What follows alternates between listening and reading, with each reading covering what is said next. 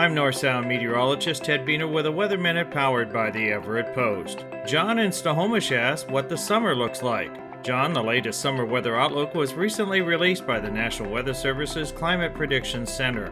The outlook offers increased odds on above average temperatures and below average precipitation for this summer in the North Sound. Think of it like 100 poker chips divided into three categories above, near, and below average. For temperatures through September, the stack of poker chips is in the above average category and it exceeds 60, or a greater than 6 in 10 chance of above average temperatures for the summer season. That does not mean there won't be cool periods, yet, when averaged over the entire summer, there is a good chance that it will be warmer than average summer. What does this mean? The region averages three 90 degree days per year and 26 days of 80 or better. This year could easily have more than both of these averages. For precipitation, summer is our driest time of the year, and a typical June through August rainfall total is around 5 inches. The outlook indicates a greater than 6 in 10 chance of less than 5 inches this season. Pretty dry. Thanks for the question, John. If you have a North Sound weather question, click the Got a Question tab on the